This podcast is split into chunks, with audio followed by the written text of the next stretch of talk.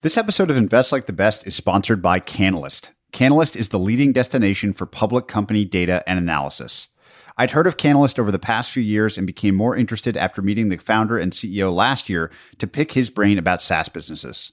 Founded by a former buy side analyst who encountered friction in sourcing, building, and updating models, Canalyst is now used by over 300 institutions, including the largest money managers in North America, and by a number of guests on the show. With detailed company specific models on virtually every investable public equity, Canalyst clients are able to react more quickly.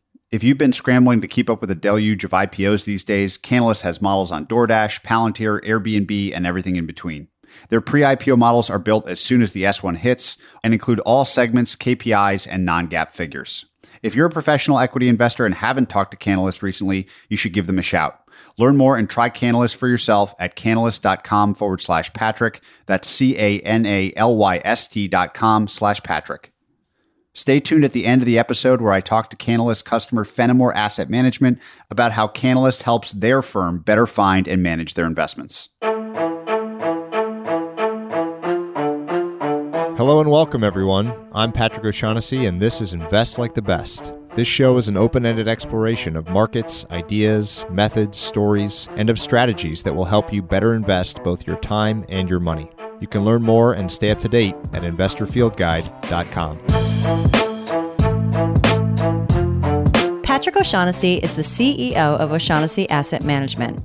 All opinions expressed by Patrick and podcast guests are solely their own opinions and do not reflect the opinion of O'Shaughnessy Asset Management. This podcast is for informational purposes only and should not be relied upon as a basis for investment decisions. Clients of O'Shaughnessy Asset Management may maintain positions in the securities discussed in this podcast.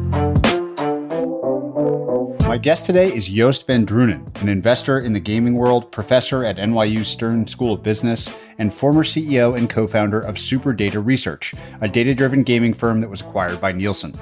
He also recently authored One Up Creativity, Competition, and the Global Business of Video Games, a great book on the gaming industry. Our conversation covers the rise and decline of GameStop, what parts of the value chain actually make money in video games, the evolution of the video games business model from Nintendo to Fortnite, and what other industries can learn by studying the video game industry. I hope you enjoy this great conversation with Joost van Dreunen. So, Joost, we're going to tell a story today of the history of the business side of video games and gaming.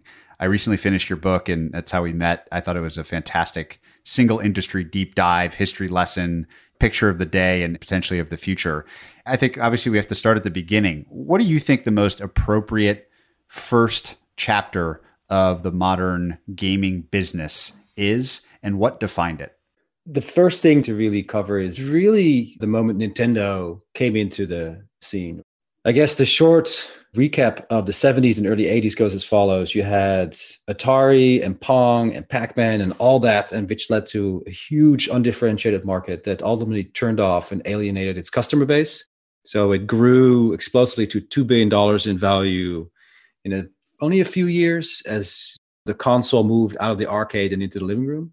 And very quickly after that, you had too many manufacturers and too little content. There was just no reason for people to care, to give a crap. So the market then collapsed and quite literally became decimated to like a tenth of its value to about $200 million in 83.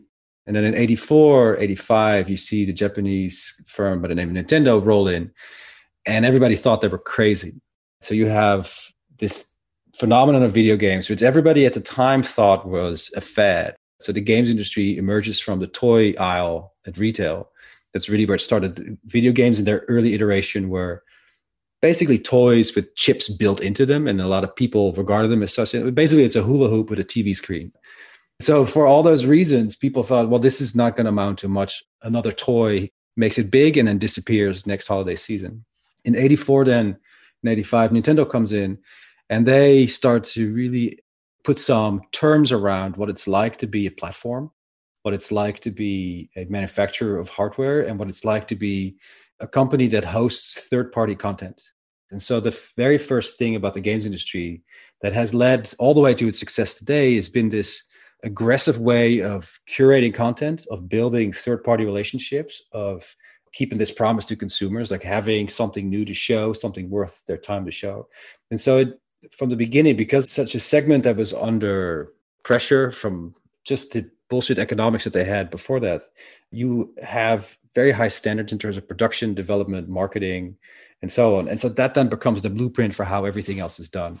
Nintendo really wrote that blueprint. They really drafted it in the 80s. And some of the aspects of it, for instance, were that as a content creator, you would only be allowed to have five titles on their platform. It would have to be a two year exclusive to their platform. You would have to buy 30,000 copies of your own game to send around for marketing. And you'd have to give Nintendo a license fee. And so publishers at the time had just disintermediated from the manufacturers. So the origin, for instance, of Activision it's not the Activision that you know today, but back then, Activision was basically eight people that escaped Atari and just went out on their own. They realized that they had been on a salary job building these hit titles that would make millions. And they said, well, you know, that's not fair. So they just went out on their own and just disintermediated from that whole business and then start selling the content to other manufacturers and just made a lot more money for themselves. So in that universe, the idea that you would all pool resources and pay a platform some license fee so that they could collectively market the devices and create an install base against which you could then sell content. Nobody thought of that. And Nintendo came up with this idea and it's immediately turned the fortunes of the industry around. So that's really the first chapter for me to think about. I love this idea that what broke the late 70s industry was oversupply. Nintendo sort of artificially constrained supply to improve quality, and that kicked everything off. And I think that begs the question of what I would think about as the era of video games that people my age mostly grew up in, which is you went to a store, you bought a 40 to $60 CD-ROM or whatever it was, and you stuck it on your PC or your console. That was the product. So talk us through what we'll call the product era of video games. And obviously we'll transition into the modern versions, which have come to dominate. It's a similar experience that I had too. Right? I remember we got this Nintendo Entertainment System, and then of course promptly took a week off to play. It was awesome, you know, to play Super Mario and Zelda. It was really a significant entertainment experience for a lot of people. In that conventional model, you'd have effectively a razor blade business model. So you sell the hardware, but then you make money on the software. The devices, and that's still the case today, you have to subsidize, you have to spend billions of dollars developing this cool technology with lots of chips and bits and bytes and then hopefully you'll have cool enough content that people will want to buy not just one but most of your games and that's where you really make the margin and so in a product model then you're really talking about scale volume economies of scale and for the retail business of course that's where you just want to pump out as many of these things as possible and in the beginning life was i think still pretty good in the early 80s you have nintendo subsidizing the retailer saying take all these units. You don't pay us anything until you actually sell one of them. Retailers like, fine, we'll put it in the store somewhere. We'll see if it works. They had no faith in it at the time, but that they very aggressively subsidized that effort. And then over time, they start to see like, okay, actually, people want this. People like this. They enjoy this. They like Super Mario. They like Zelda. And then it's a matter of just selling more copies. It's because now I have this thing in my house. What else can I play on this? And so you see this boom in terms of content creators starting to make games for it. And that's where the retailers start to play a really important role in terms of getting cartridges to people, but also just marketing and solving a discovery issue. So you imagine your mother walking into a retailer in the 80s and 90s going, Well, he wants to play a game. It's his birthday. What should I get him? So that was where the retailers really had still in a, a very significant role in terms of marketing and discovery and really just guiding consumers to this universe over time that started to erode of course but it was initially really about economies of scale so you see a gamestop acquiring lots of its competitors eventually of course this is after it's spun off from barnes and nobles because they felt that that was the same business which wasn't the same as the book business so much but it was really about economies of scale volume and then driving margins on these titles. And then of course ultimately because it's that way it tends to be very much dependent on holiday cycles. So november december uh, the two months out of the year when they have 40 to 50% of annual sales in a traditional product model. And so that means, of course, that in June, July, you have all the conventions like E3, where they showcase the new wares for the holiday season. So it gets very crowded and very, very expensive very quickly because now you have EA and Activision all spending lots of money to get the new shooter game out on time. And marketing the thing. The retail model and the product based business worked really well in terms of scale and volume, but eventually, of course, becomes really cumbersome and expensive. And it leads to this consolidation across the value chain. And it makes it easier to invest. There's only a few winners, but the overall value is limited. One of my favorite little charts or tables in the book is for the $60 game. It breaks down the capture of that revenue, if you will, by five main players in the chain. So those are the developer, the publisher, the platform, the distributor, and the retailer. I was quite surprised by some of these percentages, maybe most notably that the publisher makes twice as much as the developer in a traditional sense. Just walk us through each of those five categories, what they did, and how they earned their share. Developers are really the uh, makers of the game. So, this is the people that have all the creative talent. This is the arts designers this is the programmers the engineers this is people wearing like the full body suits with uh, ping pong balls for stop motion recording. That's really where all of that sort of hollywood style stuff happens. And then the publisher is really the corporate component to a lot of this. And so they manage all the relationships with sales channels. They put up the capital. They will have legal department hr department that will run across different labels and across different development studios they build skill that way. So just like a movie label, they will have different studios working on projects at the same time, and they just have an efficiency by way of running the corporate component as a single unit. If you think of a uh, Take Two Interactive, they will have Rockstar, which is the studio behind Grand Theft Auto, which is one of their big titles, and Red Dead Redemption. But they also have 2K, which is a big uh, label for, for instance, NBA 2K. So here is then an example of a publisher that has multiple studios and they each have different labels. And just like a music or a film business would have different flavors and categories and genres under one flag. Naturally because they have access to the market and access to the platform relationships they are in a position to just capture more of the value than the developers can. The developers are really forfeiting their ability to invest make their access to capital dependent on working with a publisher. And they, of course, don't have a direct relationship in a traditional product model to the platform holders. Basically, the publisher can charge the fee for that. And so they can charge double that the developer ultimately receives. Does that make sense so far? It does. And just so that we don't keep everyone guessing out there, in the book, the developer gets 20%, the publisher 40% of the total, the platform, which would be like a Nintendo, 15 percent, a small amount for the distributor, and the remainder twenty percent for the retailer, like a GameStop. So that's sort of how it breaks down. We've talked through platform already. And Nintendo's creative model was that they would take a VIG also on things that were sold on their platform. That's how they ultimately make money. Distributor moves stuff around. And then retailer is ultimately, I think GameStop is this is our opportunity to talk about what I think is one of the most interesting companies in the story that you've written because everyone that is a gamer or like me as a kid used to go into GameStop all the time and browse around and buy stuff is familiar with the simple store in a mall somewhere or whatever. And I think it has this two part history that I'd love you to walk us through. One, because in its heyday, it was an incredibly interesting business, especially because of how it created competitive advantage versus other retailers like a Walmart that are more generalist and it was a specialist. And then, of course, for its decline, which has been precipitous. So I'd love to take that in two parts. Maybe you could begin by telling us why GameStop was so successful, what it did for its customers, and how it knew its customers and tailored its experience around them, because I think some of those ideas might be portable. If I told you earlier that the industry crashed in the early 80s, that same year that the video games industry fell on its face, is when these two, I think they went to Harvard, these two guys, they started GameStop. They wanted to sell software. They thought, well, the computers is going to be a big thing, so let's just go and only sell software. They did that for a while until ultimately they started acquiring competitors. But it became a, a business based on economies of scale. And of course, as it gets bigger, it gets attention from larger entertainment retailers like Barnes and Noble. They acquire the whole thing and then eventually spin it off again. But so they're success in the very early stages was really dependent on just basic economics. They just could have been selling frozen yogurt for that matter. It was really just about having retail space and presence. What made GameStop successful after its spinoff from Barnes and Nobles was its incredible focus on its customer base. It became a specialty retailer.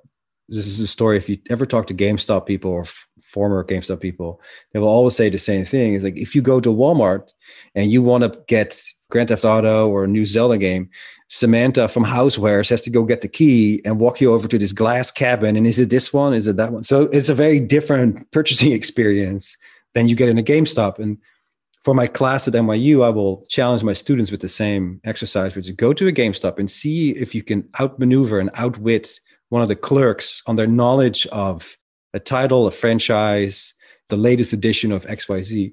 And you'll find that the clerks are really well read. They know the space really, but they know all the games. And so that's a very different experience, especially for a category like games, which is, of course, is a bit of a, a fringe form of entertainment at the time, 80s and 90s. You need someone to help you navigate the space. They really invested into their staff to make them differentiated from more general retail stores. Another component then of what they do, of course, is they know their audience well. So they have all these loyalty programs, but they also do really clever things like they will always have a ramp and I don't know about you, Patrick, but I always wonder, like, why are they so good about having like the ability to have wheelchairs in here? You could see them. I was like, I thought that was so nice. It's the only retail store that has consistent ramps everywhere. And I realized now that it was possibly also for wheelchairs, but the way it was told to me was, was primarily for people with strollers because they figured out that 14 year old boys, they don't have any money, but mom has money mom is pushing a stroller and she needs to be able to maneuver through the store or she's never going to come here. So the aisles in the GameStop are also very wide, basically allow for stroller traffic to maneuver easily. That sort of focus on their customer base and who's actually in the store, I think is genius. And then the third component really that drove their success and to this day, I think is one of their biggest draws is used game sales. After you finish a product game, conventional model, you would play a game and you'd solve all the levels and solve all the puzzles and you rescue the princess and then that's kind of done so the replay value of a product based game tends to be limited as opposed to say online games that you can play forever and ever so you want to trade them in you've finished assassin's creed it sits there collecting dust and so you can go and then use it for in-store credit and it's never a lot you could have these very significant emotional experiences with a game for 100 hours and then you go to gamestop and they'll give you five bucks for it but it's five bucks. And now I'm halfway to the next game. Their ability to do that wasn't so much because they're trying to be nice to people, of course. So this doesn't really depreciate in quality, right? A game is a game is a game. It's not like a car which you drive off the lot and it's worth less, but it's also being used and has a lot of moving parts. The game at the beginning of a hardware cycle is the same quality as the game is at the end of the hardware cycle. So, in other words, they were then able to resell the same game six times on average. Blockbuster titles have a resale value six times for GameStop. And what it does is drives traffic. And of course, it generates a lot of revenue. It also creates a lot of friction with the publishers who don't get paid out of the other five transactions. They only get paid the first time. So that never really sat well with them. But for GameStop, it meant that a quarter of their revenues annually comes from used game sales they really managed to do that by having a dedicated staff for it. And that's something that the Best Buys and Targets of the world, they just can't follow. They tried, they tried repeatedly, but they just can't follow that effort. And that's what differentiates uh, GameStop and led to its ultimate success in the 90s and early 2000s. I love the idea of specialty inventory management. I can't imagine how complicated it must have been. Got to have two kinds of books. What's the value of a game that's been sold three times already? And then where is it stored? Is it in arkansas? Is it in pittsburgh? Like where do you keep this stuff? So they have a dedicated team of 400 people and that's all they do is to use game sales. They just manage that inventory and do the logistics and shipping it around which is fascinating I loved also how a magazine people might remember called Game Informer, which was sort of the official GameStop. And I think it's actually literally the only gaming magazine that still exists it was a large share and everyone else went out of business, but they're still around.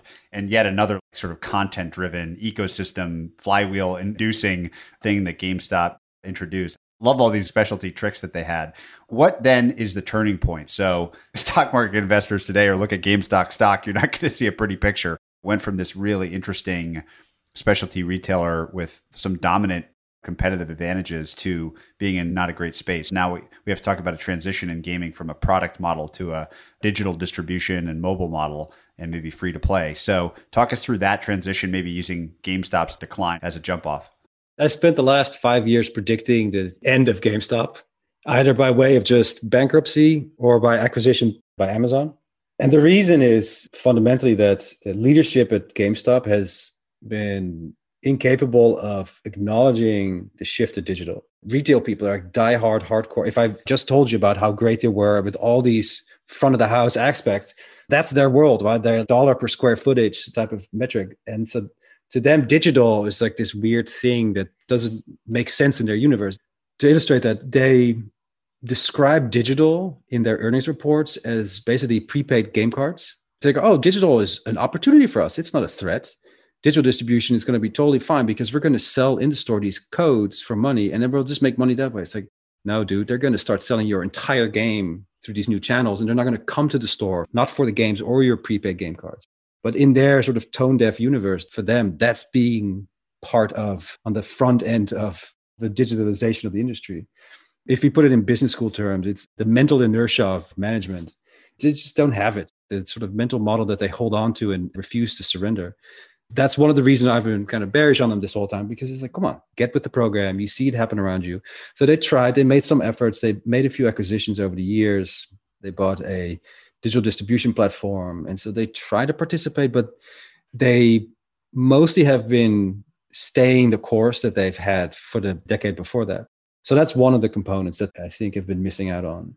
And then GameStop, in and of itself, digitalization is affecting all aspects of the conventional supply chain, right? In a product based business, it is so tempting to think of digital as sort of accretive revenue, saying, oh, it's extra money. That's great. But really, it's a fundamental shift. And if you don't believe that for your own segment, well, what's going on with Tower Records? If you recall, back in the day, that was like the dopest music store in the world. You had musicians and rock stars all doing cocaine side by side with the customers and party all day, talk about music. That was the place to be, right? And then it became this massive franchise. And then the CD came around and it's sort of stuck around. And then iTunes and Napster basically murdered that whole business in collusion with the actual owners because they refuse to acknowledge that. Like, why isn't there a Tower Records digital distribution point, right? By the time you get to Spotify it's a distant memory. So GameStop has always been one foot in the grave in that sense because they haven't really been able to do the same thing. But I think because they are so good at what they do in the conventional games market, and because the games market has been never really scrutinized to the same degree that music and film and video have been. For that reason, I think GameStop has been able to to stumble forward so far. I think maybe now as a result of COVID and Corona that you have point where it's like does it still hold water or is it are we now in a space officially where I'll just buy directly off of a publisher. I'll just go to Xbox Live and use Game Pass or EA Play, all these new services that have a lot of wind in their sails because of the pandemic. Is that then the final nail in the coffin? And if it is, it wouldn't be because of COVID, but I think COVID has then finally laid bare some of their weaknesses. GameStop used to be this communal point, but I think it's lost a lot of that shine in the last few years. Talk us through a little bit the landscape today and how it's evolved in terms of market share, revenue share, let's call it, between the three ways that people play video games. So you've got PC, you've got consoles like Nintendo or Xbox or PlayStation, and then you've got mobile as an enormous third category. So how has that changed through history? Where has it left us today? And, and that'll give us an excuse to talk about sort of the digitization of everything, games as a service. The three major categories are PC, console, mobile. So PC was, of course, really where a lot of things started, but that ended very quickly because the platform is open. There's a lot of components to it. Piracy is, of course, a problem in the 70s, 80s, 90s, and so on. So nobody wants to invest all this money into stuff that other people are just going to go out and steal, or at least that's how they thought of the world. So very quickly, the publishers all went with consoles because of its steady hardware features. There's no tricks. There's no changing hardware specs. You don't have to build 15 versions of the same game around 2000, you see basically a market that's 95% console and 5% PC games. So that carries on for a few years until 2004, a company called Valve, they launched a, a, digital platform called Steam, which originally was really so that they could send updates for their own games to people over the internet and work out bugs, glitches, add content, and so on. They had a more fluid idea of what gaming could be like. And as you release updates and software changes, it improves the user experience. So in 2004, they launched this and then very quickly realized we should sell third party content as well. We need to have something that other people can use as well. So for that reason, you start to see the tides turn a little bit. Digitalization then allows PC to kind of regain some of its glory. And so today, PC is the second largest category, bigger than console nowadays. The way to think about it in 2021 terms is that mobile, which I'll get to in a second, is let's say if that one is four dollars in terms of total market share, then the PC is about two dollars and console is one dollar. So it's a four to one ratio between the three. So as the industry shifts more towards digitalization, PC then regains all this momentum. And then in 2007, Apple launches the iPhone, and the iPhone really shifts the mobile space. And then Apple comes in and they revolutionize the model. Rather than having to build the same game for 400 different handsets for AT&T, you now have to only make one version of the game that goes into the hands of all of these people everywhere that are just spending 600 bucks or a thousand bucks on their new iPhones and they're eager to try out new content. So the iPhone revolutionizes it because it becomes this must have fancy device. At the same time, of course, no one has ever tried to use a touchscreen interface. So a game like Angry Birds, in addition to its brilliant design and its incredible creative marketing effort, it's also a game that teaches you how to swipe. For Apple, it makes sense to foreground a game that teaches people how to actually use the thing. But that's not really when it takes off. Mobile gaming takes off not in 2007, it takes off in 2009 when Apple turns the key on free to play monetization. And that's the moment when they kind of take the scaffolding down and you can go bananas. So there's no ceiling to what people can spend. Free to play monetization becomes this breakout moment for the industry because up until then in a product based business you end up spending 60 bucks or 5 bucks or 99 cents upfront and then you get to play the game. In a free to play model, you can play as much as you like and if you want to spend money, cool, that's up to you. But you get to play anyways. There's a lot of value, a lot of content for users there. So now all of a sudden you have this hockey stick in terms of revenue from the mobile space that crashes into console and PC. And so naturally around that time you hear a lot about the death of the console because oh it's so close to the console the console's going to go die now. And the pc of course is the same it's like oh well that's such a fringe device blah blah blah. Turns out all three of them grow. All three of the categories they continue to do really well up until present day where the console business today i have to off the top of my head is about 20 billion dollars in terms of software sales annually.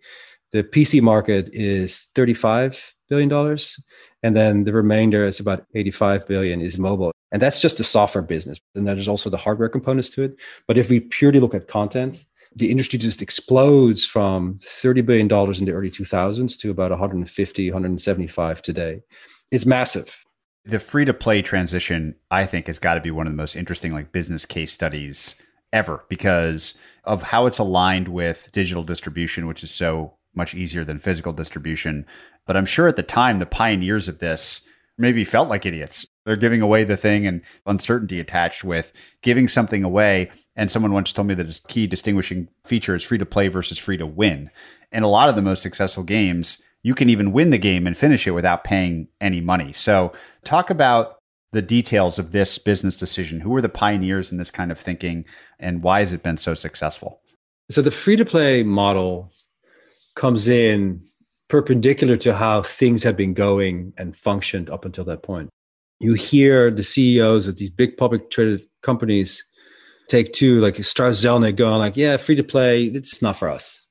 You can't fault Take Two. Like Take Two just broke 200 bucks a share the other day. When I started my business, they were trading at $9 a share. So it's not as if Take Two has been suffering from a management perspective, this is a company and it's a the legacy publishers, as I think of them. They're used to sort of these Hollywood economics where you just spend a lot of capital up front. Grand Theft Auto 5, they spend $260 million, roughly split equally between development and marketing. That's a huge amount of money, right? A quarter billion dollars to get this thing out. And of course, it makes a billion within three days after launch. Those are the economics of a blockbuster game title on console for the mindset or the management team that puts something like that together, for them to think about these tiny screens in your pocket that have these 99 cents or these free games, that makes no sense at all. Which to me echoes that same sentiment that you would see in Hollywood when the TV became very popular, when it started to popularize throughout the US. filmmakers and film producers was like, but this is crap. Look at this trash. Low resolution, black and white television. This is not the form factor that would facilitate the spectacle that we're used to making. It doesn't match the economics that we have today. TV in its early phase was almost offensive to filmmakers. Nowadays, people can't wait take Netflix money to make amazing things. But back then, that new form factor, that new format was perpendicular to how people were used to doing things. Free to play in gaming was sort of the same for legacy publishers. They thought of it as something that was really weird, wonky, and almost blasphemy to how they had been doing things. And then, of course, you see things like Supercell and you see companies like Tencent, and they become the biggest companies out there with these free to play mechanics like League of Legends. To be clear, so free to play does not mean I spent money, therefore you lose. It's mostly vanity items and visual and aesthetic upgrades. You can have some games where you could spend some money and I get a higher percentage hit rate. So in like World of Tanks, you can buy golden bullets that give me a bonus, but none of it is I spend, I win. And I think for that reason, it's something that's always overlooked, but it goes very much against the logic of having to spend 100, 200, 300 million dollars to be successful. So that's where free to play kind of sits. It became this oddball phenomenon for legacy publishers. And because of that, of course, the winners in that scenario, the new generation of digital native companies, those became the ones that won that round where one of Valve's biggest titles is Team Fortress. Team Fortress originally was 30 bucks and then they gave it away for free to play. They said, don't pay us for the game, but if you want to buy a funny hat for your character, then you can give us some money. And it just blew the roof off of that thing right away. And so they learned very quickly that free to play is the best way to monetize because it gives a lot of choice to the user. Conventional publishers get stuck on their product based business and the revenue model that goes with it. Free to play opened the door for a lot of newcomers to take market share. Talk us through the accessibility side of all this as we transition from a product world to a digitally distributed free to play model where you're paying for cosmetics or a lot of these games seems like you can pay to speed things up buy coins to advance quicker or something like this. Not necessarily win but speed things up it seems like in this world, the top of funnel becomes more important. You need more people playing the games, the whales that spend the most money at the bottom of the funnel to drive the revenue. How has that affected the gaming industry? Just fascinated by how these dynamics and the revenue models change the type of games that get created and get popular. Initially, you see companies that are very reliant on a handful of customers that spend by far the most money. I'm not kidding when I say I used to be the data business around this, right? So I'd have these data providers and I would call them sometimes saying, why does it say 50,000 euros in this line item here? Right? We go these reams. It's like, that seems like an anomaly. It's like, oh no, that is one of our Saudi customers. And he ordered a custom sword for his character in his game. These ridiculous purchases. And so some of these companies early on, they were very dependent on just like a handful of ridiculous customers, like just the profile of these people alone. You would invest in it because if one of those people gets hit by a bus, half your business is gone. So that's not something that you want to be relying on. But free to play really became is a slow drip. Free to play was, of course, started very quickly to model the casino mechanics of, well, who are the big spenders and can we monetize them aggressively and how long can we keep them at the table kind of thing. But you realize that it's really about retention. As the cost of acquisition goes up in free to play, because it is all the same. All these games are free. Everybody has now accepted this zero dollar price point. As a result, there's just endless amount of marketing going on to all get users at the top of the funnel and then try to convert them onto the next to the next. It's proven to be increasingly difficult. The tension really comes down to this. As it costs me more to get people into my game, I'm going to instruct my designers to be more aggressive with the bottlenecks to encourage spending. You don't want to wait for your mom to come online and Facebook and help you herd your purple cows. Cool. Then give me some money. And so it goes. And so they start to really squeeze people, which is, of course is a turnoff. It gives a very different experience than if you have this open meadow of opportunity. So in that context, you start to see a lot of friction around free to play mechanics becoming really aggressive. And that was a dog whistle for a lot of the legacy publishers who immediately said, see, they're only about getting paid. And this is a very hollow, shallow way of doing business. This is not about arts and culture and creating things. This is really about squeezing dollars out of old ladies. And to some degree, that was effectively the model. What makes this all make sense is network effects. As you start building a social layer into these games, that's when things really start to gel. And so, League of Legends, for instance, if you follow that example, they never really are aggressive about microtransactions and never really drive people to the point where they make them spend money or they get stuck. But what they do is to say, well, here are all your friends, and here is a really thriving community around it we should have esports where you can come and see this tournament of these really great players and share with other people that also like the things that you like and celebrate together the release of this new character, blah, blah, blah. Games stop being this box thing and they start being these digital on and offline experiences that you share with other people. So free to play in many ways, and for all of its ills, it also had a lot of benefits down the line as they moved through that model. Talk a bit about in that social aspect, the key players like Twitch and Discord that have, in their own right, become cultural phenomenons and really important social networks, or at least entertainment networks. What role do they play? What other companies are interesting in that space? Anything else you can say about this kind of migration of gaming from this nerdy niche thing to a much more mainstream thing that's very social? The idea that you would want to see other people online doing anything seemed ridiculous 10 years ago.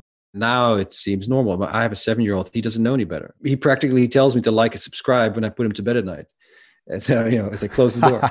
so that's too dystopian. That's not actually what happens. Twitch, I thought was interesting in that it would create a live feed. And if you are a gamer from an early age on, ideally with siblings, then you instantly understand how common and normal and organic it is to watch somebody else play. I was the older brother, so I would then troubleshoot certain levels because my kid brother couldn't solve them. And we would have house rules about every other life and every other level, you'd have to hand over the controller. That was just a house rule. So finish the level, then it's the other person's turn, and so on.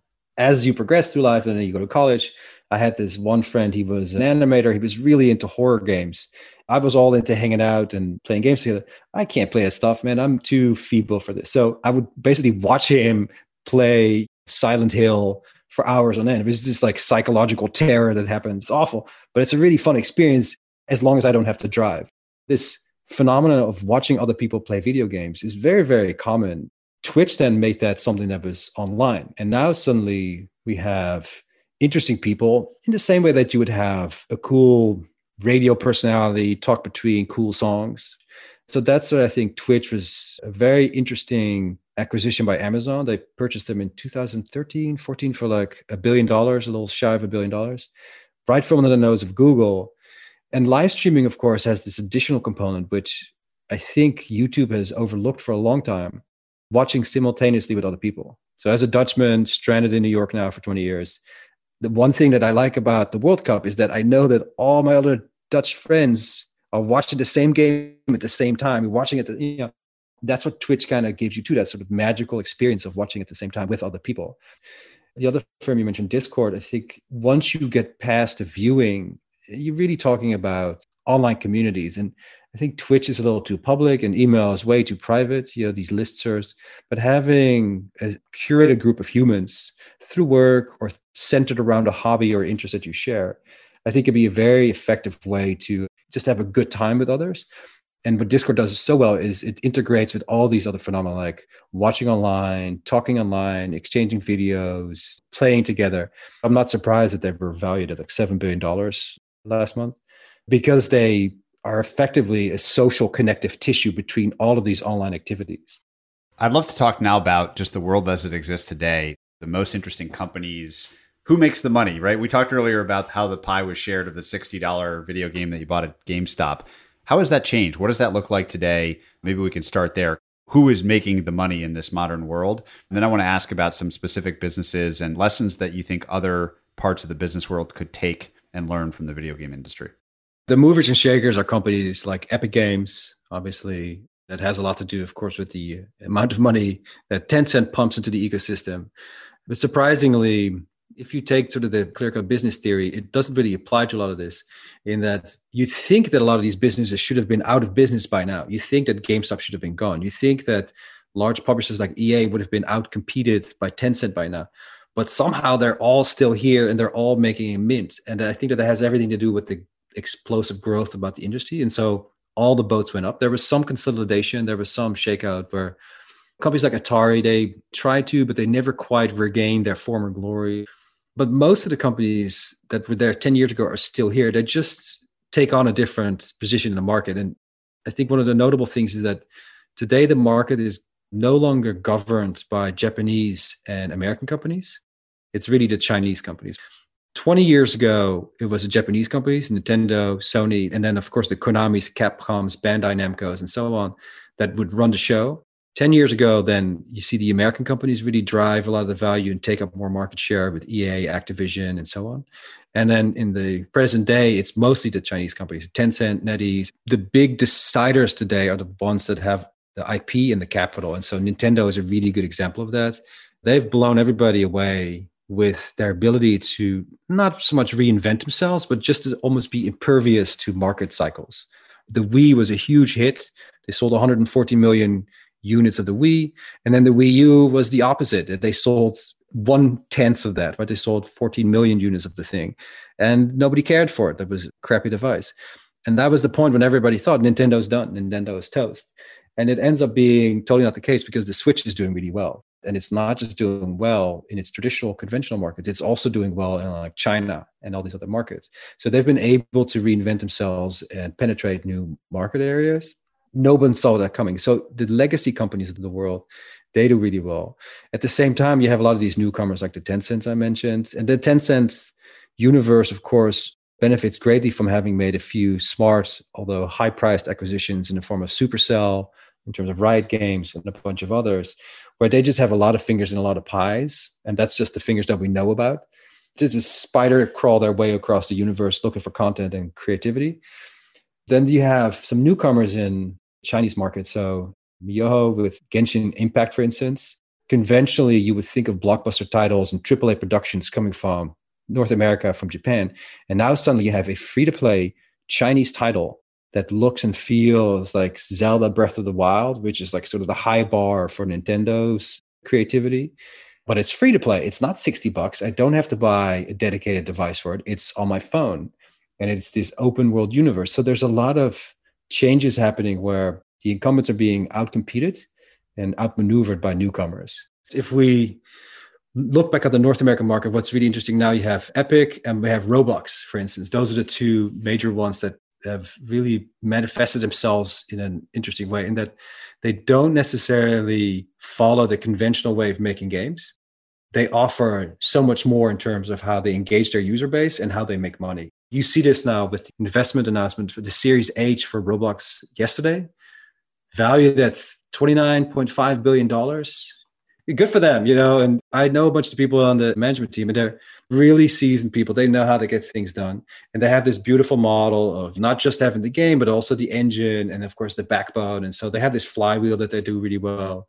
And it speaks to the imagination. And so all it takes is a pandemic to then really, of course, jump into the front of the row what it's going to do, it's going to put user generated content on the map. Because of Roblox, every other company is going to be asked, what are you doing about user based creativity? Like, how are you going to facilitate that process? And can people monetize that? Can they make money off of this? How do you navigate the space? So it's not so much that you have a novel idea and you were successful in your own right, but you shift the category entirely. And I think that that's what Roblox is doing. I think that's what Epic is doing which relies not just on its third party relationships with the Epic Game Store, but they also have the Unreal Engine, which they then, of course, sell to Hollywood with having the Mandalorian shot in Unreal Engine 4. All of these aspects make it so that no longer are we simply making cool games, launching them with a lot of fanfare, and shipping a box to a consumer. Now it becomes this ecosystem of creativity. And, and you see that really in the Epic games, the Robloxes, and you have to ask where legacy publishers are with this. What's Microsoft going to do about this? What's EA going to do about this? I know that you've done some investing in the space in recent times, and I'm really curious how you think about the zones of opportunity to invest in the gaming ecosystem. How would you break down the categories in which you could invest? Like a studio could be one example that seems risky, but potentially very high reward. What are the categories? Is how you think about them, and how do you think about risk reward in the different categories? I'm a very irrational investor, I should say. I also built a business around games, which no one thought was a good idea. And in retrospect, it wasn't. It paid off. We had a great exit. But for an entertainment industry, I think rationalization of the business is always in short supply, which is to say, you can take a piece of paper and a pen to it and say, like, well, what actually works here? So my angle in all this is I like it when companies are entering a new space that is uncluttered with natural apex predators. So the reason mobile did so well is because all of the conventional publishers that held all the IP and all of the creative development power, they didn't think that mobile was going to be a big deal. I spoke with them. I said to Ubisoft, "What's up?" They're like, "Yeah, we're going to sit and wait," because to them, before the iPhone, mobile was a shit show because it was of the mechanics and the software languages that you needed to go through. And so, just from a development, it just didn't have any margin in it. They saw this fancy new phone and they see Apple, and Apple's trying to get their piece, of course. They're like, yeah, we're not going to run at this. We're going to just have some of the newcomers first break their legs, and then we'll step over the dead bodies and see if we can claim something. Because of that, they moved so slow in that new category that it allowed newcomers to take most of the value out of it as an investor, I always look for moments where that's happening, where the incumbents are just sort of sitting on something but not acting on it. And then you have these newcomers creating, and you see the numbers go up. And I'm talking about healthy numbers. There is a phenomenal way you could say, well, what about Fall Guys or Among Us? I like those games. I think that they're great. I played them for more hours than I should admit. But at the same time, it's like, well, where does that business go after this? So they're going to sell me plushies is there going to be Among Us too? And will I care about this? Probably not. They tried and people said, no thanks. It's not a flash in the pan, but you have to wonder do we still care about Among Us next year? What's the longevity here? So I'm always curious to look at the businesses that are at the cusp of something that's about to go big in terms of it's a space no apex predators want to move into, but they have a plan that goes a little further than we have a cool game around this because cloning is a real problem for a title like Among Us too. You see lots of newcomers there. If you remember, Fortnite was based on Player Unknown Battlegrounds. PUBG basically created the category in and of its own right, but it charged 30 bucks and it was really photorealistic with shooters and guns and all stuff. And then Fortnite comes around and it's this goofy circus, but it's really smooth and it's free. Epic took the model, took the category, and they just ran with it. And so that's a moment to invest.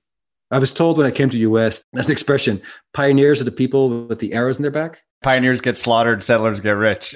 so you have to kind of wonder, it's like, as an investor, it's like sometimes I hear a story from a creative, I love the vision, but that is so far out, like no one will get it. I don't think being creative is a unique virtue. It's really about do you have a rationalized model around it that makes sense? And so PUBG came into a lot of success and then Epic just ran with it. I think so many times you see companies run into a success, but then they don't know what to do next to capture the lightning in a bottle again. So that's where I sit as a investor. Is there anything today that feels to you like mobile did back then when the legacy Apex Predator companies were sitting on their hands and waiting to see what happens? Is there any platform equivalent or business equivalent to that today that you're watching? So mobile was driven a lot by technology. It was a new device category that was very disruptive of existing devices. So it's basically like asking me, what's the new iPhone? It's like, yeah. to answer your question, what for me was interesting about the iPhone wasn't the new device or the hardware specs, it was really the business model that came with it. I always look at market saying, what is the competitive advantage of a business model? It is because of the way that you do things and combine components of the business that you are better than everybody else, not because you also have a website or a mobile game or whatever, a custom controller. So I would look for the business models. I looked at it from a product perspective, saying, okay, we're all selling boxes to retail. Then we move into a service component where it's free to play and we can do all that. And that's cool. Games are now mainstream, which means that they have 3 billion people worldwide as an addressable audience which allows for novel business models, business innovations. And if we purely look at how games make money, I can think of four of them. So it starts with subscription. If you look at the success of Game Pass with 16, 17 million subscribers nowadays, you have EA Play, you have Ubisoft Plus. That's just the games category. Of course, Ubisoft calls it that way because of the success of Disney Plus, which is blowing up in its own. So this move towards subscriptions is something that works really well for consumers. They get this buffet of content. Everybody gets the model now. It works cross-platform, and it works really well for game companies, particularly the publicly traded ones, because everybody loves recurrent revenue on their books as opposed to transaction-based revenue. The valuations for those companies are much higher. Access to capital is better. Everybody wins, and so subscription is one. And anybody diving into that has a good time. The second one, because of the size of the audience, you can now also do indirect revenue. So there's a huge swath of people in free to play that don't spend any money ever, nor will they. And that's fine, but they're going to have to live with advertising. And so all of money dedicated to the $70 billion in TV broadcast in the US and the 300 billion or so that people spend on advertising worldwide. I should know that exactly because I was at Nielsen, I suppose. But all of those advertisers are desperately looking for pockets and places where they can reach younger consumers. So if you look at sports, sports is doing fine, but the average age of baseball fans and football fans is not going down. So for advertisers to look for younger audiences that are still consumers they can influence in their purchase behavior sports and traditional media aren't really the place to go anymore. And so they try to get into games. And so because of the size of that business and the interest in that you're going to see advertising appearing all over the place. We already saw bud light did a cooler console where you could cool two beers and then kfc had a chicken fryer console it always feels kind of broy and like everybody had a good time high-fiving each other is that really going to move the needle probably not but it's not just the incumbents like Candy Crush, Zynga that are trying to explore advertising more aggressively. I think you will very soon see the game equivalent of soap series where you just have a category of CPG companies that are all going to pool their money and say, we're going to make games of this nature, this category, this genre. And everybody knows that it's funded by automotive or people that make noodles or whatever. So advertising will be second. The third one will be the Roblox category of user generated content. Can you design a secure, safe, creative space for players so that you don't have to acquire new ones all the time, but that you retain them longer and also they then take care of at least part of the production process and the development of the content that keeps everybody else in the ecosystem i think part of the success of minecraft was that everybody's creating stuff for everybody else in there and there's so much to do and see and play there's no way that a conventional creative firm could produce the same amount of digital assets and content as its own user base. So can you figure out a way to set that up so that everybody benefits from it? And I think Roblox will be the first. They haven't quite figured out the economics, right? Valued at 30 billion, but they're 200 million in the hole annually. Like, all right, let's hope that works out. And I'm sure that they will, but it would be more credible if they were making lots of profit just yet, right? So that's the third one. And then the fourth one, and I think that's one is the furthest out. But if you think about how games really have allowed people to attach meaning and value to digital assets. We now do things online that people 10 years ago thought were meaningless and frivolous. When I started my business, it was about explaining people the virtues of virtual items and microtransactions. And why would you spend real money on in-game currency to buy a purple sword to go with your gold horse to go on this whatever this timed raid? It made no sense to a lot of people of course that is naive i'm sure you haven't too but if you've ever played magic the gathering or pokemon the card games each of those has value those cards have an intrinsic value and the creator the publisher of those cards they control that economy. They tell you exactly how many rares and so you have the black lotus cards in magic the gathering or spectral tigers in world of warcraft. They're worth thousands of dollars and they can be traded against. So the equivalent of that in a digital environment requires something new. And so you start to see the early shape of crypto based gaming, where now we have basically a financial system that isn't encumbered by international taxes and exchange rates. And you and I can trade against each other on this card or this asset that I've earned and grinded my way through in this game. I can sell it to you and we can trade against it. Right. And so I think that that's going to be on the horizon. So that's still two to five years out but that's a space where if you can somehow take that mechanic and make it work for you i think that that could be very interesting down the line because ultimately whether we believe it or not and this might be our kids children it might be a behavior that we don't quite understand but it will have meaning to them in the same way that what we value made no sense to our parents they never looked at gaming as something meaningful yet here we are 160 billion dollars later for all those reasons, I think some of this is on a longer timeline than others.